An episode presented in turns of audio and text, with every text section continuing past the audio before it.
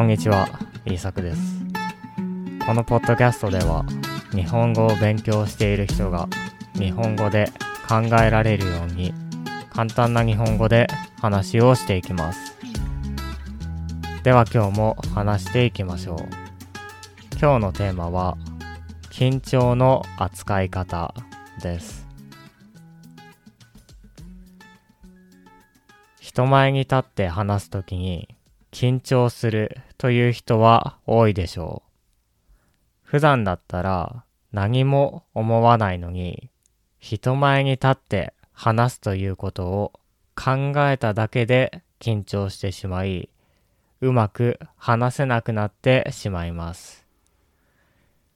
そのような時には自分の感情を正確に言葉にしてみることも大切です。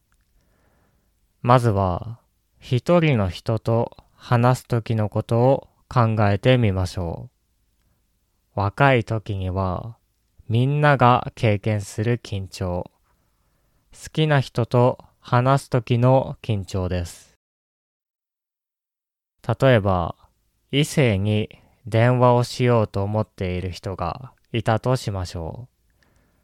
彼はとても緊張しています。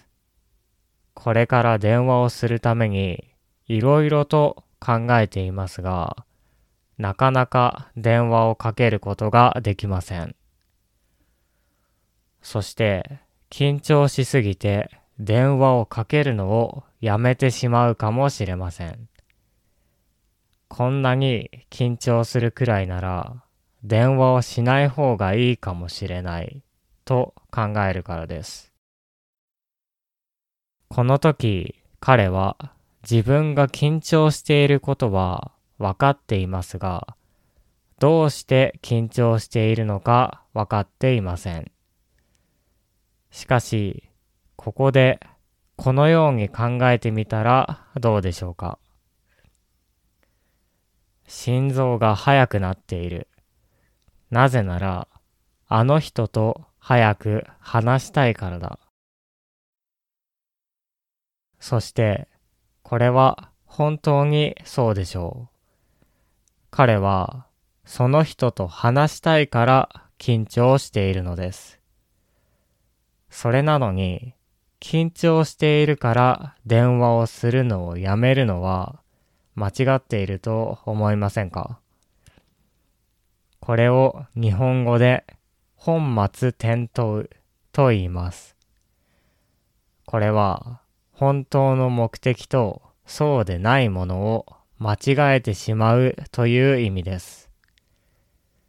早く話したいから、楽しく話したいから体が準備をしています。それなのに彼の頭は緊張のせいでそのことを忘れてしまっているのです。しかし、それはもったいないことでしょう。本当の目的を忘れてしまってはいけません。このようなことはよくあると思います。今は男女の会話について考えましたが、実際にはもっと多くの場合で緊張することがあるでしょう。これからスピーチをするときとか、新しい人と会うときとか、そのようなときに緊張するという人は多いでしょう。その時、話したくないから緊張しているのか、話したいから緊張しているのかを間違えてはいけません。本当は話したいから緊張しているのでしょう。あなたの体はこれから話すための準備をしているのです。では、スピーチをするときにはどのように考えればいいでしょうか？おそらくこれも同じでしょう。心臓が速くなっている。私はこのスピーチを成功させたいと思っている。私にはみんなに伝えたいことがある。早くこのことをみんなに伝えたい。このように考えることで、緊張は悪いものではなくなります。それは、これから何かに挑戦するための準備といういいものになるのです。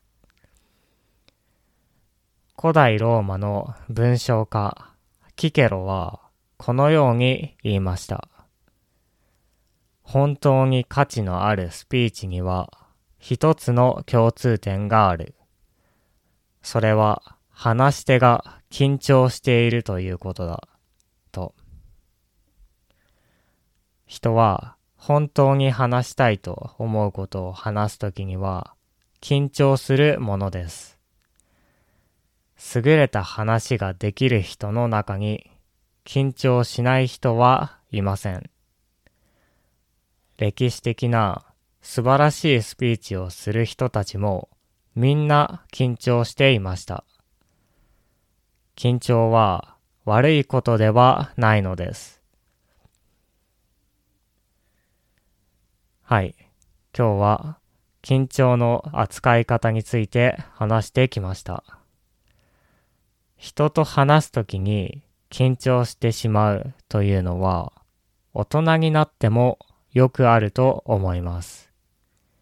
特に新しい人と話すときや人前に立って話すときはそうでしょう。しかし、それはみんな同じなのです。